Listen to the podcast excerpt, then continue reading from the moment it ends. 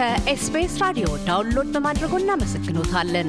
ሙሉ ፕሮግራሙን እንዴት ማድመጥ እንደሚችሉ ለመረዳት SBS dot com dot au slash Amharic ይጎብኙ።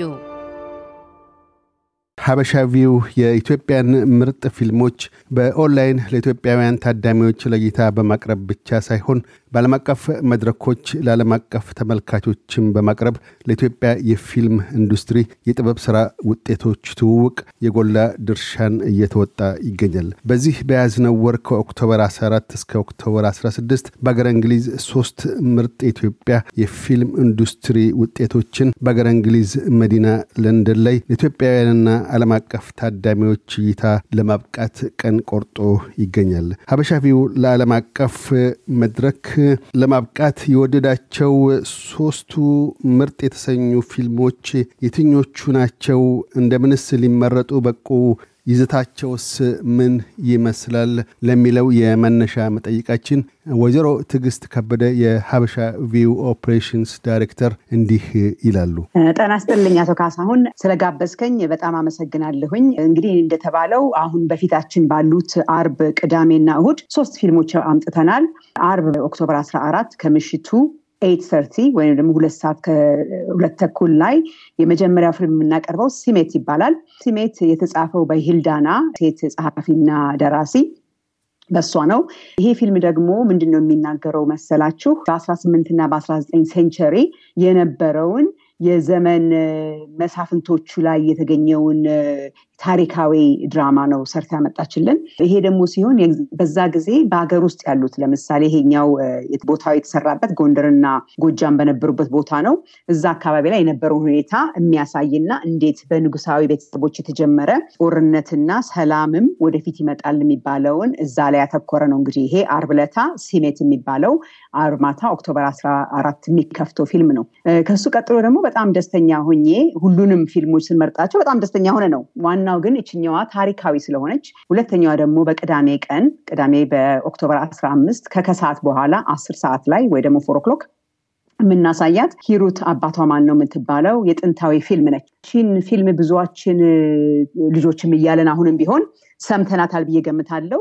ሂሩት አባቷ ማን ነው? በአሁኑ ሰዓት ላይ የመጀመሪያ ኢትዮጵያ ውስጥ የተሰራች ፊልም ነች። በኢትዮጵያ አቆጣጠር በ1957 ዓመት ነው የተሰራችው። ስትሰራ ጥቁርና ነጭ ቀለም የነበራት ነች በሰላሳ አምስት ሚሊሜትር ካሜራ እና ብዙ አመት ተደብቃ የተቀመጠች ወይም ደግሞ ሳናገኛት ቀርታ የዛሬ አመት አካባቢ ከነበረችበት ቦታ ወደ digitalize ተደርጋ አሁን ለመታየት ትችላለች ማለት ነው። እኛም በጣም ደስ ብሎን የአዲስ አበባ ሲኒማ ማስተዳደር ፍቃድ ሰጥቶን ይሄንን ፊልም ለመጀመሪያ ከኢትዮጵያ አውጥተን እንግሊዝ ሀገር እንድትደርስ ብለን በጣም ደስ ብሎናል ማለት ነው። ሂሩት አባቷ ማን ነው?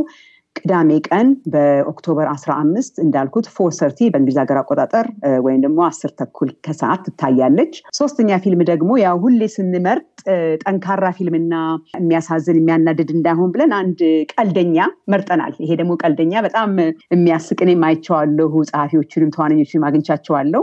ይሄኛው ርዕስ ፈላጊ ይላል።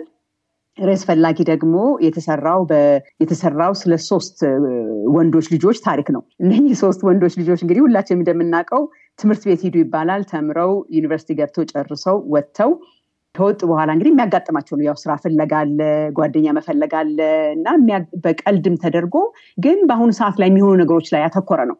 እና ይሄ ደግሞ በጣም ደስ ይለናል። እሱም አለ እነኝህ ሶስት መርጠናል። አሁን ርዕስ ፈላጊ ለእሁድ ከሰዓት አድርገነዋል። እሁድ matinee ላይ two o'clock ወይንም ደግሞ በሰዓት በኋላ በስምንት ሰዓት ላይ ፊልሞቹ እነኝህ ሶስት እንግዲህ አቅርበናል።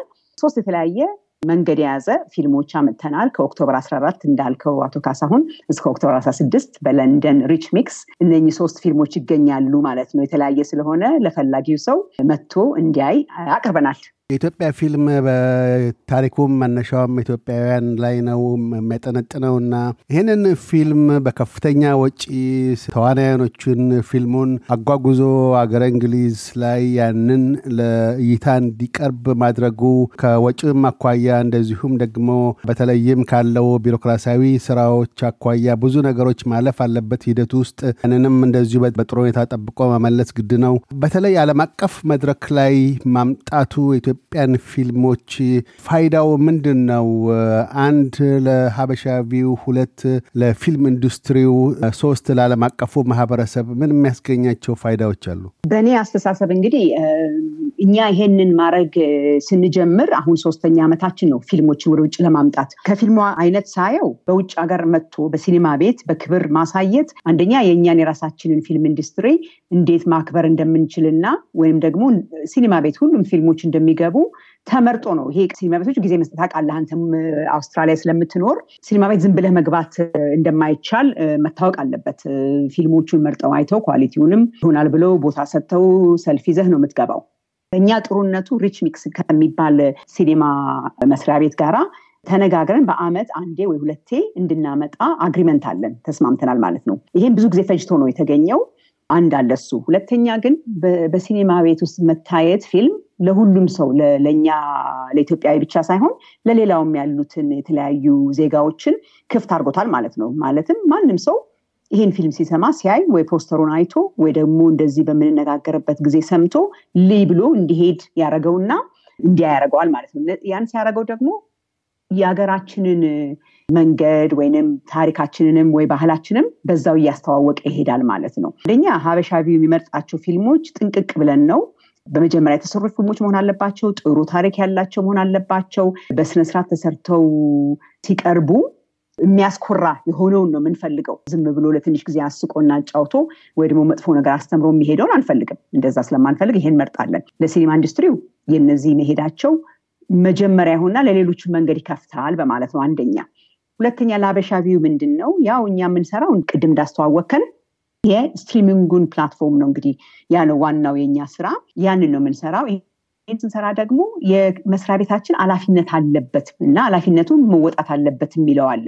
ኃላፊነታችን በምንድን ነው የምንወጣው ብለን ስናስብ ፊልም ሰሪዎች ጋራ በመስራት በመረዳዳት ብለን አንድ አለ። ሁለተኛው ደግሞ የተሰሩትን ፊልሞች ከኛ ጋር የሚሰሩትን ፊልማቸውን ደግሞ በውጭ ሀገር በማሳየት ብቻ ሳይሆን በማስተዋወቅም ኃላፊነታችን እንውጣ በማለት በዚህ ጊዜ በምንወስዳቸው አሁን እነኚህ ፊልሞች በምንወስዳቸው ጊዜ አዎ በብዙ ክፍያ በብዙ ችግር እንዲሁም ደግሞ ፍቃድም ለማውጣት ቪዛም ደግሞ እንግሊዝ ሀገር ማግኘት ይከብዳል አንዳንዴ። ያን ሁሉ ስናደረግ መሆን አለበት ብለን ስላመን ነው። ይህን ደግሞ ለፊልም ሰሪዎቹ እንዲጠቀሙ። ያው የእኛም መስሪያ ቤት በዛው አካባቢ መታወቁ አይቀርም ያ ምክንያቱም ቢዝነስ ስለሆነን ይሄንንም ማሰብ አለብን። ግን ከሱ በላይ ግን እነኚህ ፊልሞች ወጥተው ተዋናኞቹ ደግሞ እድል አግኝተው ወጥተው እንዴት ነው ፊልም የሚታየው? በአሁኑ ሰዓት ላይ ስድስት ሰው ነው ከኛ ጋር የሚመጣው። ስለዚህ ይሄንን አይተን በዛ መንገድ ነው እንግዲህ የምንሄደው። ቢሮክራሲው ስትለው ሁለት ነው። ቢሮክራሲው ምንድን ነው? በዚህ ጊዜ ያጋጠመን ያው ሂሩት አባቷ ማን ነው የሀገራችን ቅርስ ስለሆነ በጥንቁቅ መሄድ ስላለባት ብዙ ጊዜ ተመላልሰን ተነጋግረን ከሁለት ወር በላይ ነው የፈጀው ይሄንን ነገር ለማስተካከል ማለት ነው። እንግዲህ ከተስማማን በኋላ በምን መንገድ ይሄዳል ይሄ ፊልም፣ እንዴት ነው የሚታየው፣ ማን ነው የሚጠብቀው፣ ማን ነው የሚለውን ይህን ሁሉ ከሜየር ቢሮ ጀምሮ እታች ድረስ ካለው ድረስ ተነጋግረን ብዙ ስብሰባና ምክክር አድርገን አሳልፈናል። ሁለተኛው ደግሞ ያው እንግዲህ አንዳንዶቹ ተዋናኞቹ ለመጀመሪያ ጊዜ ነው የሚሄዱት ከኢትዮጵያ ወደ እንግሊዝ ሀገር። እንግሊዝም ኤምባሲ ጥሩ ሆኖ ቪዛቸው እንዲሰጥ ስለተደረገ ደስ ብሎናል። ይሄ ደግሞ እኛም የሚታየ ምንድን ነው የእኛን መስሪያ ቤት ከዚህ በፊት ወስደን ሁሉም ጊዜ ወስደን ሁሉም ስለተመለሰ ችግር አላጋጠመንም። ወደፊት እንደዛ ይቀጥላል ብዬ ነው የምገምተው። ቪዛዎቹ ሁሉ መጥተውልናል። በተባለው መንገድ እዚህ ደርሰናል ማለት ነው እና እኛንም ያጠነክረናል። ወደፊትም ደግሞ እያወቅን መጣን። እንዴት ቶሎ ቶሎ ነገር መስራት ከፈለግን ምን ምን ማድረግ እንዳለብን፣ ቀላል ነገር ማድረግ እንዳለብን ቀድመን ደግሞ አሁን የኛ ፊልም event ኡ ከአመት በፊት ነው ፕላን የምናደርገው። ቀኑ የሚጻፈው የሚቀመጠው፣ ፊልሙ የሚመረጠው ደግሞ ከስድስት ወር finalize የምናደርገው ደግሞ ከሶስት ወር በኋላ ነው ማለት ነው። ስለዚህ ይሄንን ይዘን በየአመቱ እያስተካከልን እያስተካከልን እዚህ ደርሰናል። ከ October 14 እስከ 16 የምታሳዩት ፊልሞች በእንግሊዝ ሀገር የመጀመሪያችሁ አይደለም። ከዚህ ቀደምም እንደዚሁ በእናንተ የተመረጡ ፊልሞች እንደዚሁ እንግሊዝ ሀገር ለመቅረብ ችለዋል። ከዚህ ቀደም የነበሩት ስራዎቹስ ምን ይመስላሉ? ቀደም ከነበረው ተሞክሯችሁ ምን የተማራችሁት፣ ምን ያሻሻላችኋቸው ነገሮች አሉ በአሁኑ ወቅት? ጥሩነቱ ምንድን ነው? ከመጀመሪያው እየተማርን እየተማርን እንመጣለን ማለት ነው። አሁን በሶስተኛ ዓመት ላይ ምንድን የሆነው መሰለ ከኔ ጋር የሚሰሩት በጣም ጎበዞች ናቸው። ሁል ጊዜ አለቃ ሲያወራ አለቃ ብቻ የሰራ ይመስላል። እኔ በጣም የእኛን ሰራተኞች በጣም በጣም ማመስገን ፈልጋለሁ። ምክንያቱም እነሱ ናቸው ከጀርባ ብዙ የሚሰሩት፣ ብዙ ይሰራሉ።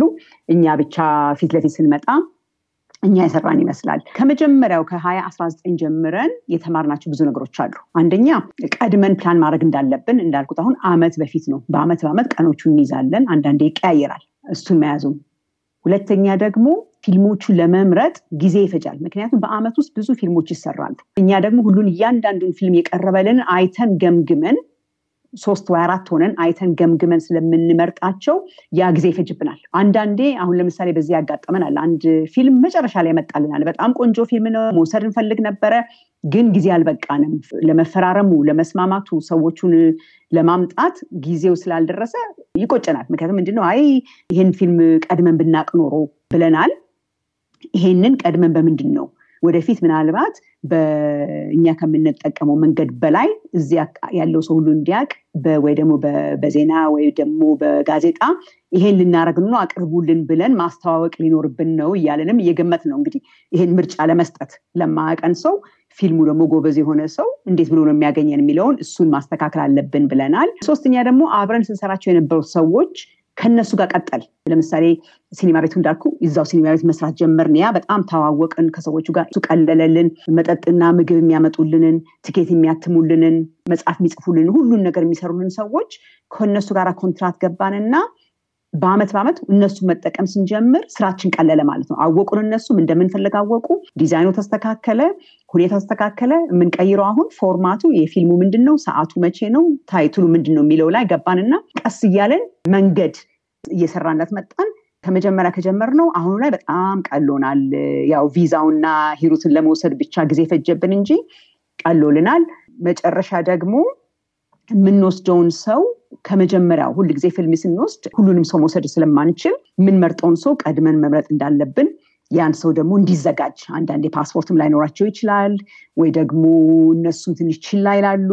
እዚሁ አንድ ሰው አስቀምጠን ያ ሰው ኃላፊነት ይዞ እየጎተኮተ ምክንያቱም አንዳንድ ዚህ ችላ ይባላል ሰው ቀላል ስለሚመስለው እየጎተጎተ ቶሎ ጉዳዮቻው እንዲፈጸም አንድ ሰው አሳይን አረግን። አሁን እንግዲህ የሚቀጥለው አራተኛው ላይ በሰላም አድርሶ ስንሄድ በጣም የሚቀለን ይመስለኛል። እንግዲህ ሀበሻቪው የፊልምና ሌሎችም አቅርቦቶች አሉት። በአገር ቤትና በውጭ አገር ነዋሪ የሆኑ ኢትዮጵያውያንና ትውልደ ኢትዮጵያውያን እንደምን የእናንተ አገልግሎት ተጠቃሚዎች ሊሆኑ ይችላሉ? አበሻቪው የራሳችን የሆነ ራሳችን የሰራ ነው in-house application ኣችን አለ። ይሄ አበሻቪው ብለው ወይ website ላይ ቢገቡ እንዲሁም ደግሞ Apple Store እና Google Store ቢገቡ ያገኛሉ። እዛ ላይ ቁጭ ብለናል ማለት ነው። የእኛ application ደግሞ በኮምፒውተርም በቴሌቪዥንም በስልኮችም ወይ ደግሞ ምንም ኢንተርኔት ጋር የተገናኘ ሁሉ device ላይ መታየት ይቻላል። በዛ እንገኛለን። በአሁኑ ሰዓት ላይ ያለን ምንድን ነው? ዜና አለን፣ ፊልሞች የተለያዩ አሉ፣ ድራማ አለ፣ ልጆች ፕሮግራም አለ፣ ስፖርትም እየጨመርን ነው። ወደ ስምንት የሆኑ የተለያዩ category ዎች አስገብተናል። ከኢትዮጵያ ውጭ ያለ ሰው የወር ወይም ደግሞ የአመት በመክፈል ፊልሞችን እነኚህ ነገሮች ሊያያቸው ይችላል ማለት ነው። ኢትዮጵያ ውስጥ ደግሞ በጣም አሁን ደስ የሚለው ምንድን ነው ብዙ የተዘጋጁ payment system ኦች ስላሉ ኢትዮጵያ ውስጥም ደግሞ ሙከራ እያደረግን ነው። ስናረግ በተለያዩ መክፈያ በሚቻልበት መንገድ ከፍሎ በብር በውጭ ሀገር ብቻ ሳይሆን በብር ከፍሎ አንድ ሰው ለቀን ወይ በሀያ አራት ሰዓት ላይ አይቶ ለመውጣት ለወር ወይ ደግሞ እያለ እንዲያይ በጣም ቀላል አድርገን አቅርበናል። አንዳንዱ ይሄ የፍቃድ ነገር ሆኖ ኢትዮጵያ ውስጥ የሚታዩትና ውጭ ሀገር የሚታዩት አንድ አይነት አይደሉም። ምክንያቱም ለኢትዮጵያ የተፈቀደልን አንዳንዶች ለምሳሌ የስፖርት ቻነል አለን ላያችን ላይ ያለው የሴቶች እሱ አሁን ውጭ ሀገር ስላልተፈቀደ license ኡ ስለሌለን ኢትዮጵያ ብቻ የምናሳየው አንዳንዶቹ እንደዚህ ያሉ ኢትዮጵያ ውስጥ የሚታይ ውጭ ሀገር የማይታይ አለ። ውጭ ሀገር የሚታይ ደግሞ ኢትዮጵያ ውስጥ የማይታይ አለ። እነዚህ ያሉ ፕላናችን ምንድን ነው? ብዙ ከዚህ በፊት የተሰሩትን ፊልሞች ወስዶ የጠፉ አሉ ብዙ የጠፉ ወይ አንዴ ብቻ ገብተው ሲኒማ ቤት ወይ አልተገኙም እነሱን ሰብስቦ ለማቅረብም ሀሳብ አለን ማለት ነው። ይሄን በጣም በቀላሉ በአንድ መንገድ ይገኛል። ሁለተኛው ስራችን ምንድን ነው? በኮቪድ ጊዜ ቁጭ ከምንልና ሰራተኞቻችን የቴክኖሎጂ ሰዎች ብዙ ስለሚሰሩ ከኛ ጋራ እነሱን ደግሞ ምን እንስራ ብለን ቁጭ ብለን ይሄ application ኡን ራሱን እንደ አዲስ ሰራነውና ከተሰራ በኋላ ለሌላም ሰው እንዲሆን ሀበሻ ቪው ብቻ ሳይሆን ሌላም ሰው ይሄንን እየተከራየ እንዲጠቀመው አቅርበናል ማለት ነው። ይሄ ሁለተኛውን ስራችን ነው። ያም ደግሞ በምስራቅ አፍሪካ አካባቢ ያሉ ሰዎች መስሪያ ቤቶች እየተጠቀሙበት ነው። ይሄንን እያደረግን ነው ብዬ እላለሁኝ። ከ October 14 እስከ 16 ከአርብ እስከ እሁድ Rich Mix የሚታዩት እነኚህ ሶስት ምርጥ ኢትዮጵያ ፊልሞች ለንደን የሚገኙ ወይም በእንግሊዝ ሀገር ውስጥ ላሉ ኢትዮጵያውያን ከሌላም state ኦች ወደ እናንተ መጥተው መመልከት የሚሹ ቢኖሩ በምን መልክ እዛ ሊመጡ እና ሊታደሙ ወይም ቲኬቶችን በቅድሚያ እንዴት ማግኘት ይችላሉ?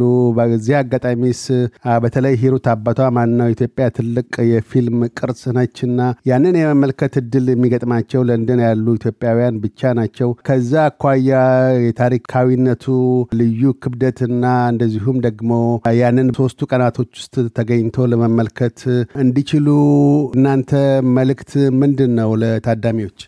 እኔ በጣም የማቀርበው ምንድን ነው ቶሎ ብሎ ሰው ቲኬቶቹ እንዲገዙ ነው። እንግዲህ ወደኋላ ከተባለ ይቸገራል። እንዳልኩት Rich Mix ለንደን በጣም ጥሩ location ያለው ቦታ ስለሆነ ሲኒማ ቤት መሆኑ ጥሩነቱ ሲኒማ ቤት እንደ ማንኛውም ፊልም ሰው እንደሚገዛ የነሱ ኦንላይን ላቸው ገብቶ የኢትዮጵያ ፊልም ፌስቲቫል 2022 ቢባል even ኢትዮጵያ ብለው ቢጨምሩበት website ኣቸው ላይ ይገኛል ተቀምጧል እዛ ከዛ ያ ሰው ኦንላይን ማንኛውንም የሲኒማ ቲኬት እንደሚገዛ መርጦ ከሶስቱ ፊልሙ አንዱን ወይ ሁለቱን ወይ ሶስቱንም መርጦ ገዝቶ ቲኬቱን መቀመጫውን አስተካክሎ መውጣት ይችላል ማለት ነው። በጣም ቀላል ያደረግነው ይሄ ነው። እኛ ጋም መምጣት አያስፈልጋቸውም። እንደ ማንኛውም ፊልሞች እንደሚያዩት እዛ ሄደው ቀጥታ መግዛት ይችላሉ። ቲኬቶች በጣም ትንሽ ናቸው። ስለዚህ እኔ የምለው ማየት የፈለገ ሰው ይሄንን ምናልባት አሁን እኔ ራሱ ሂሩት አባቷ ማነው ሌላ ሀገር እንወስዳለን እያልኩ ፕላን አለኝ፣ ግን ላይሆንም ይችላል። በዚህ opportunity ሰው ገብቶ ቢያየው ጥሩ ነው። ፊልሞችን ብቻ ለማየት ሳይሆን የፊልማችንም ኢንዱስትሪ እየደገፈ ይመጣል። ሰውም ይገናኝበታል ብዬ ነው የምገምተው። ከፊልሙ ሲወጣ ሰው ደግሞ አብሮ አንዳንድ ቦታ ሄደው እንደ social event ም አድርጎታል። መገናኛም ስለሆነ መጥተው Rich Mix website ላይ ገብተው እንዲገዙ እመክራለሁ እኔ እንግዲህ ወይዘሮ ትዕግስት ከበደ የሀበሻ ቪው operations director፣ ስለ ቃለ ምልልሱ እናመሰግናለን። እግዚአብሔር ይስጥልኝ። እያደመጡ የነበረው የ SBS አማርኛ ፕሮግራምን ነበር። የፕሮግራሙን ቀጥታ ስርጭት ሰኞና አርብ ምሽቶች ያድምጡ።